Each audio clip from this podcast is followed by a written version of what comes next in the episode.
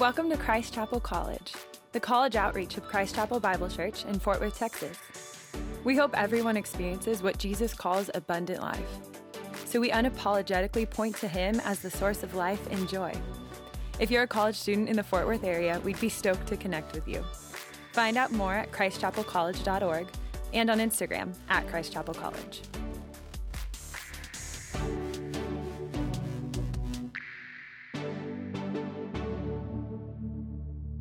Hey, we're in James chapter one, verse nine. If you want to go ahead and flip there.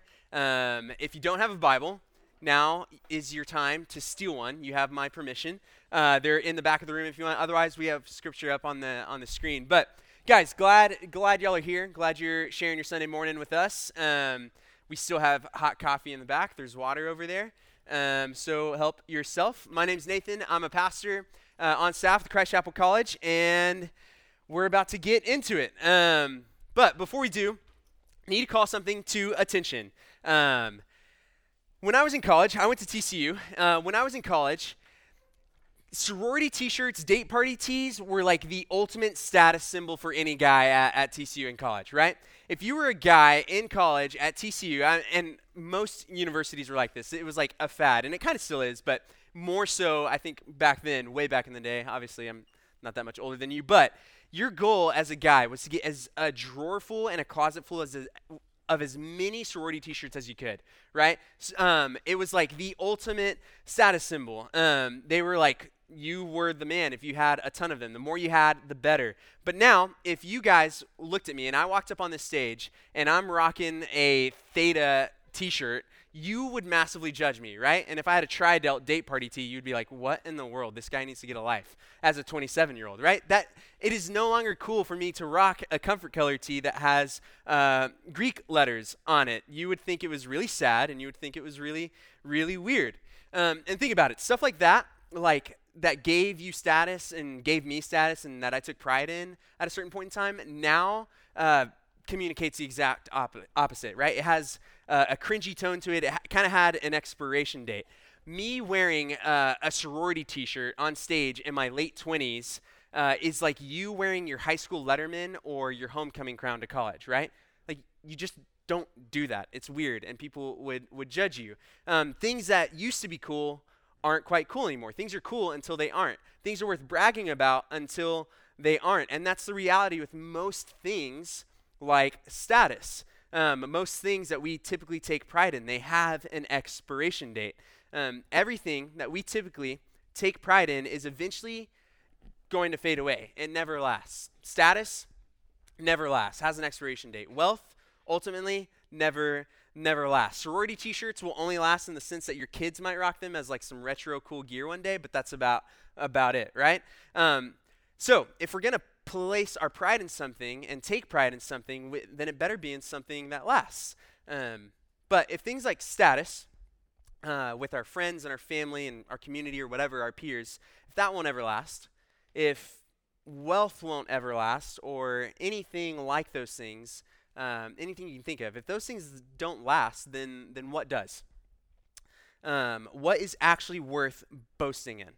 What is something that we can take pride in and boast about that will actually last? That's that's the question that we're going to tackle today. That's what I think James one, or what I believe James one, nine through eleven, actually has a really good answer for. Um, and we're going to unpack these three little verses, nine, ten, and eleven, James chapter one, just little by little, and hopefully walk out of here um, today with a very clear understanding of what James is saying and then what, what to do with it. So um, just for a little bit of context, if this is your your first time joining us, or you're just dropping in this Sunday, or you're tuning in to our podcast or whatever, um, here's here's where we've been so far. We uh, we as a college ministry this semester are walking through the book of James. In, in May, we're going to be done, um, and that's what we're doing for the spring semester. Here's here's where we've been so far.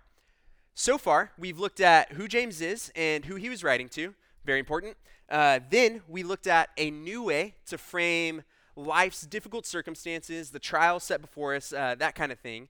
Um, and then last week, Ben was up here and we talked about how to find and grow in wisdom.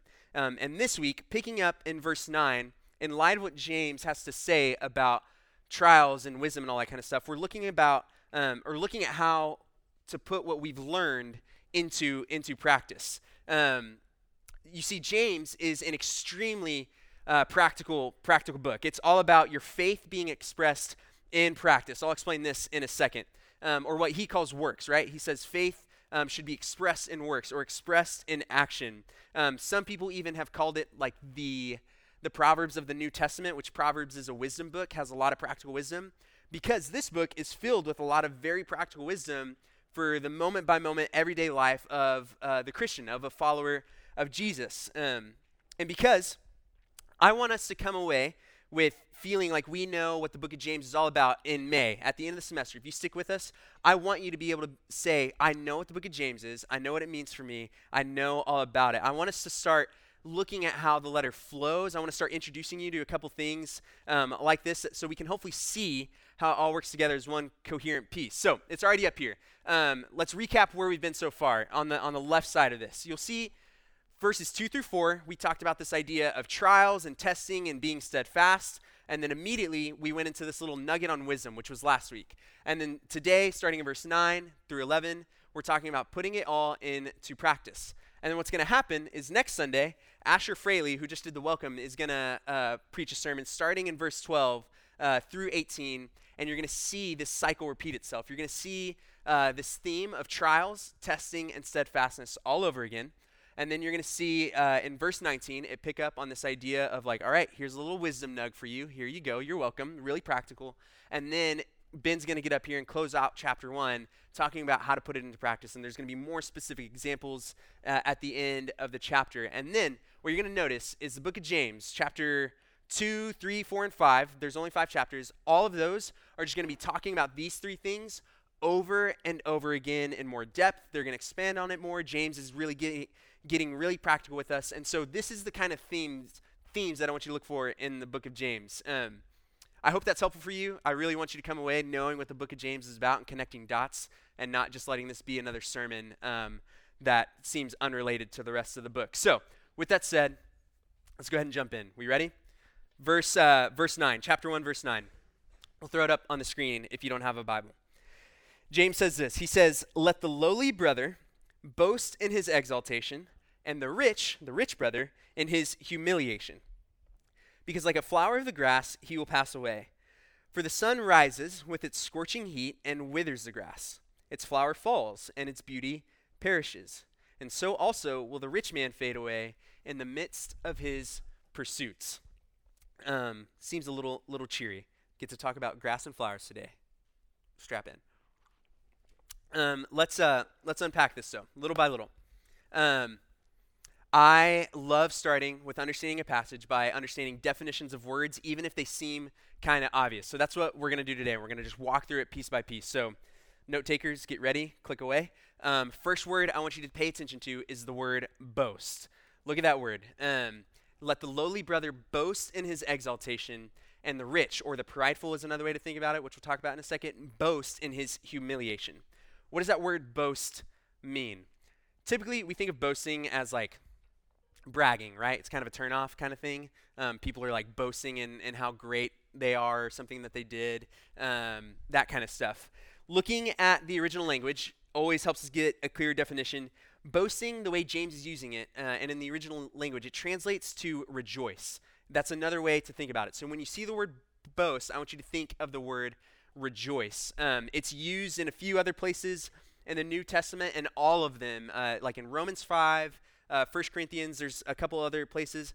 Each time this word is used, it's used in reference to rejoicing and placing your confidence in God or his spirit or the work of Christ rather than oneself, um, which I think is an incredible observation, which we'll touch on in a second. The other reason I, I want to highlight that word boast and how it looks like rejoice is, again, I want us to start connecting dots in the book of James. Remember, verses two through four, talking about trials and testing and steadfastness. That whole passage is about saying, rejoice when you meet trials of various kinds. Count it all joy, pure joy, when you meet trials of various kinds. It's like he's starting to connect themes and dots for us. He's saying, if you're in an uncircum, uh, un, um, fortunate circumstance, the lowly brother, which we'll unpack here in a second, uh, consider it joy. Rejoice in that. Uh, rejo- rejoice in your, your exaltation. Um, very similar there. But let's keep keep moving along. Let's look at the words exaltation and humiliation. Um, so you can circle those. You can do whatever you want. I'm going to throw a screen up here if you want to copy this note down. Um, exaltation. Again, looking at the original word, which I think is important. Exaltation literally translates to height or a high place or a high position. And then you see humiliation, the exact opposite. Uh, it translates to uh, lowliness, like being lowly. You're humiliated, um, which isn't necessarily a bad thing. It's a low place or a low position. So with that in mind, look at who is being told to do what, right? He says the lowly brother boasts in his high position, and the high brother, the prideful one, boasts in his low position. You see this kind of profound reversal. It doesn't make sense. You would almost think logically the lowly brother should boast in his lowliness and the other guy should boast in his high position, right? Like he's he's earned it. But James is saying do the opposite. It's this really profound reversal. Um, and contextually speaking, he's talking about rich and poor uh, Jewish Christians here. So he's saying the rich or the poor guy who's in unfortunate circumstances, like, remember and rejoice in what you're going to become, which you're uh, going to keep unpacking. And then the prideful, who's kind of got life, life looks pretty good, rejoice in your humiliation. Remember your low position. Um, so before we unpack that, though, I want to unpack just one, one more quick word. Um, I want you to pay attention to the word brother in this. Uh, the lowly brother boasts in his humiliation. And then the rich, uh, insinuating the rich brother boasts in his humiliation. That word brother, strategically used by James um, because he's writing to Jewish believers, to Christians. Um, that word brother refers to anyone in Christ. So a follower of Jesus, uh, a Christian.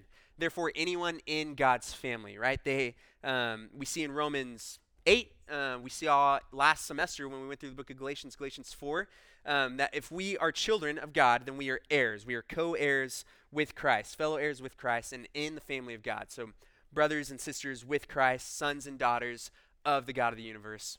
Very profound. We'll keep talking about it. But in other words, the lowly brother, follower of Jesus, uh, the believer, ought to take pride in the high position. The other brother take pride in his low position. Um, but what exactly are those positions? Positions? What's the high position? What's the low position? Um, I'm going to take us to Ephesians chapter two. So if you have your Bible and you want to flip there, you can go for it. Otherwise, it's up here. Um, but I think this is going to help us uh, help us figure it out. And I think it's fascinating how this all, all ties together. Uh, Ephesians two, verse one. And you were dead in the trespasses and sins in which you once walked, following the course of this world, following the prince of the power of the air, the spirit that is now at work in the sons of disobedience, among whom we all once lived in the passions of our flesh, carrying out the desires of the body and the mind, and were by nature children of wrath. That sounds amazing, uh, just like the rest of mankind. Here's the switch, verse four, but God, being rich in mercy, with the great love with which he loved us, even when we were dead in our trespasses and in our sin, made us alive together with Christ. By grace you have been saved.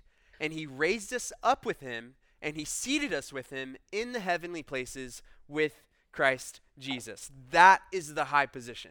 Right there. You've been made alive with Christ. You're now united with him, and you are now seated with him in the heavenly places. That is the high position that uh, James is referring to. Again, you are called a co-heir with Christ. You are in the family of God. And more than that, uh, if you're in the family of God, you have the Spirit of God living in you, and he's working in you to be continually formed into the image of Jesus. And what James is saying here, your high position is that of being co-heirs with Christ in the family of God.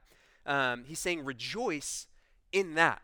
Rejoice that you are called. Your identity is that of a family member of the God of the universe. Like, think about how profound that is. Rejoice in that, and rejoice in your refining.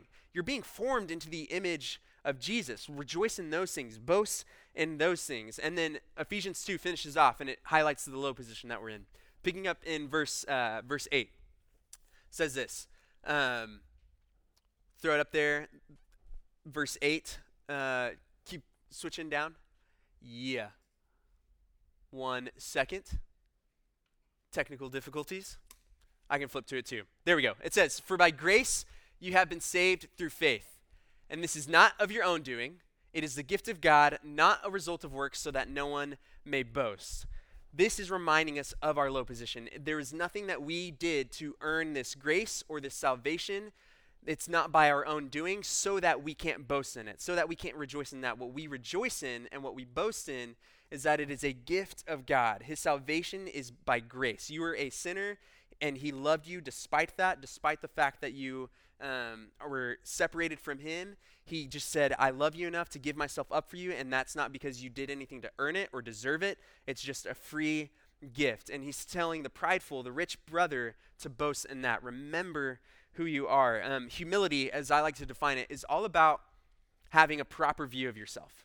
Having a proper view of yourself in light of who God is and the work that he's he's done for you. And that's what Ephesians is doing. It's making us perfectly clear of that. He, it's saying you were you were a sinner, you were dead because of that sin. You're broken and you're flawed. Re- rejoice in this in this grace. So, in short, boasting in your humiliation looks like understanding and recognizing that my sin is so bad and such a problem that Christ, that Jesus had to die for me. That was the payment for it. Death is the payment for sin, and someone had to die that death, and Jesus died that death for you. He had to do it because your sin is that much of a problem. Boasting in your exaltation looks like recognizing and, and living in the reality that Jesus loved me so much that he wanted to die for me, despite my sin. He wanted to take my place on, on the cross, and now I'm in his family. Now I'm called brother. Now I'm called sister and son and daughter by the God of the universe. That's kind of what that looks like and what James is talking about here. Um, hope that sinks in for you just for a moment. Um, but kind of moving on, I uh, I can understand that at this point, I get it, you come to church at eleven o'clock on a Sunday because that's what you grew up doing or because what you think you should do or whatever, and you're probably listening to me, and I think this is all valid, by the way, and I've I've been here. Um, I think this is all extremely valid. You're hearing me talk about rejoice in your status as a son and a daughter of the God of the universe, and that doesn't seem very, um, like, tangible, right? You're like, what does that even mean? Like, I'm finding plenty of joy in so many, so many other things. Um We'll just call them the things of the world, kind of like Ephesians did. Um, life might look pretty pretty good for you. You've probably got the girl, probably got the guy, the sorority t-shirt maybe, I don't know. Um, you're not wearing your high school letterman jacket. Like, things are looking up, and life is fun. Um, that in mind, if that's you, I want you to look at the, the illustration he uses. This is where we're going to get into the grass and the flower. Um, let me read it again. He says, like a flower of the grass, he will pass away. For the sun rises with its scorching heat, and withers the grass. Its flower falls, and its beauty and perishes, and so also will the rich man in the midst of his pursuits. James is uh, kind of directly quoting a passage from Isaiah forty. Uh, you can go check it out later, verses six through eight. Um, it's almost word for word, but in Isaiah, Isaiah ends it with saying, the flower fades, the grass withers, but the word of God stands forever. And so right there, I just am highlighting that because that's already a little application point for you. If you want to have an eternal perspective, get in the word of God, which stands forever. Um, but I also read read this, and I can't help but think of this book uh, in the Old Testament called Ecclesiastes. You might be familiar with it, you might not, um, but Ecclesiastes is uh, this book written by a guy named Solomon. And Solomon is famously known as the wisest man in the world at the time, and he's also the richest man in the world at the time, and he's the greatest king that Israel had ever seen up until this point, especially as far as wealth went, material possessions, the things he built, uh, stuff like that. Like, he is is the guy. And he wrote the book of Ecclesiastes essentially just to save us the pain and the turmoil of chasing after things like wealth and status and what he calls everything under the sun, because it never satisfies and it all fades away in the end. And then chapter two of his book, you should go and go and read Ecclesiastes this afternoon if you have time. Chapter two of his book, he goes on an entire spill talking about how um, he, he literally says no amount of money, no amount of sex, no amount of success or achievement, no amount of alcohol, no amount of pleasure, um, none of that provided me any good. Nothing that I built, noth- none of that provided any lasting satisfaction for me. He says it was all fleeting. That's a word that comes up a lot. It was all worthless in the end. He literally says he found it all to be meaningless. That's the word that he uses over and over again. It is all meaningless. And he equates it to a vapor in the wind, which you can never really think of a vapor in the wind. You can never really get your hands around vapor or mist, right? You think you can kind of do it, and then it just dissipates and it fades away in the end. Um, and just think about that. Think about vapor and mist, which is what he writes about in Ecclesiastes. How many of the things in your life feel like vapor and mist? Take a moment to honestly just examine your life. How many of the things that you chase after feel like vapor and mist? You can never quite get your hand around it. It just seems to always be fleeing from you. And when you think you've got it, you don't. In my my experience, there's so many things in this world that that feel like that. Um, going back to my time in college, just to tell you my experience, and maybe you'll relate to it, maybe you won't. Um, my experience was marked by chasing after all of that kind of stuff. Um, if I want it, I can get it, right? That's kind of the mentality that I had. I'm going to do something that fills me up and fills up my tank. Um, a lot of that looked up like uh, looked like hookup culture, right? And I longed for this deep sense of connection with people, and I found it in hookup culture. It was like, if I can just Uh, prove myself in this way, and if I can have that kind of moment with someone or whatever it might be, then maybe I'll satisfy whatever's going on in, in here. And here, here's what I found. Every single time, every single time I left whatever situation that was, I felt just a little more empty, or I just wanted just a little bit more. It never quite satisfied me. It was like I almost got my hands around it, and it felt good, and it was fun or whatever. I almost had my hands around it, and then before you know it, it dissipated. And I found myself craving just a little bit more and feeling a little, little more empty. Um, this all goes to say, and I just want you to think about that, what those things are in your own life. Um, I'm only highlighting this just to help us come to grips with the reality that we typically spend all of our time, all of our energy chasing after things that won't last. Uh, chasing after things, uh, we preoccupy ourselves with those things that won't ever truly satisfy our souls. And I would argue actually leave our souls feeling empty, um, robbing us of our joy, robbing us of life. I can't help think of John ten ten, which you hear us talk about a lot, how the thief, the enemy, the world, all comes to kill, steal, and destroy, rob you of life. Um, but here's uh, here's the thing in, in all of this. I know that got a little heavy. I want to make a quick little sidebar here. Um, here's what I'm not saying and what I, what I don't want you to hear and how I don't want you uh, to interpret this uh, this text, these three verses. Um, what I don't want you to hear me say is that um, specifically rich is bad and, uh, and poor is better, right? Um, especially in a passage like this where he's really contrasting the two here. There's absolutely nothing wrong with you making money. There's nothing wrong with being successful in life. There's nothing wrong with getting a, um, an incredibly well-paying job with a fat paycheck and getting the nice car and working at like Deloitte or Goldman Sachs, K P M G, whatever the, the thing is for you. Nothing wrong with that. What I'm saying is that that thing just shouldn't be the source of your joy and your hope, um, because it'll ultimately, ultimately fail you. And your source of joy and your hope shouldn't be in things like those fleeting pleasures or whatever it might be, because they will ultimately fail you. Um, here, here's why I think they're going to fail you. Even, even the good things, even the flowers, the beautiful things. Here's, here's why they're going to fail you. You can't take these things with you. None of those things are, are eternal. They're very temporary. They're fleeting. You, however, are an eternal being. You are going to live forever, and you're either going to live forever in a relationship with God or you're going to live forever separated from him. But regardless, you can't take anything here with you into eternity. Um, Ecclesiastes, after chapter two, when, when Solomon goes on that kind of rant, chapter three, he literally says, eternity has been written on a man's heart. I'm an eternal being. I've made, I've been made for eternal things. The God of the universe put eternal things on my heart. Um, to kind of help highlight it, there's a... A C S Lewis quote. C S Lewis is a good dude, um, that I'm I'm going to read for you, and hopefully it helps th- this idea kind of sink in a little more.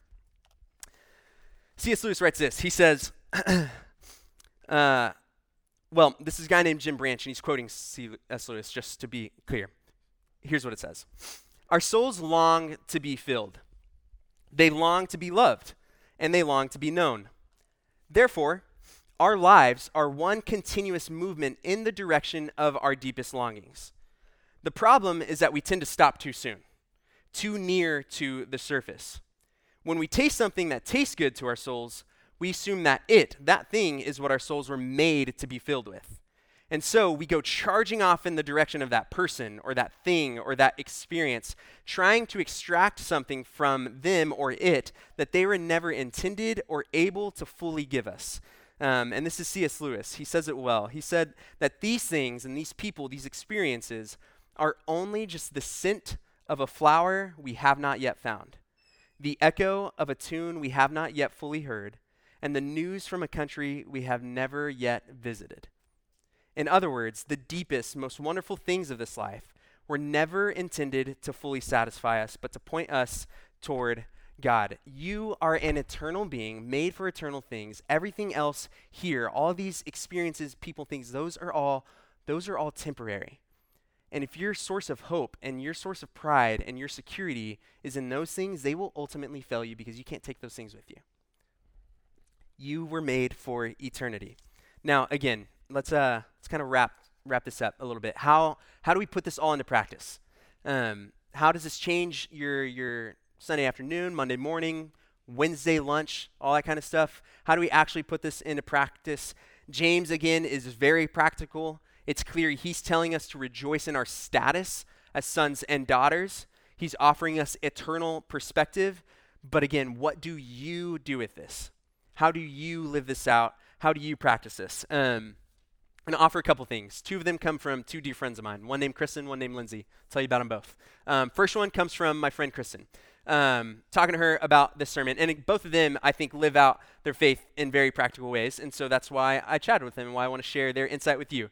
Um, Kristen offered up the idea of, it starts with re-examining your, your life. Um, Kristen is also on staff at Christ Chapel, and she's sitting back there. So great. Um, but she said it starts with re-examining your life. And and here's here's uh, some questions. We'll work through these one at a time. Um, here's some questions for you to do that. What's preoccupying your headspace? What's preoccupying your time, taking up your energy? What are you investing your time and your resources in? Are you more concerned about things like, uh, use the examples I've already talked about, acquiring wealth and status or whatever those things might be that will eventually fade away? Or are you in investing in eternal things? Um, are you putting in an effort to grow in your knowledge of God, of who he is, the work that he's done, uh, what his heart looks like? Uh, are you actively trying to grow as a disciple and a follower of Jesus? And again, hear me say, I'm not condemning putting effort into creating a good resume and having a good work ethic and all those things. Um, but even with something like a well-paying job and climbing the corporate ladder, if your goal is for worldly status and your own glory, or is your goal for using those things and being a part of those things to be a part of God's redemptive purposes, for his plans, for his his glory, um, with a humble recognition that anything that you had in the first place is be because of him.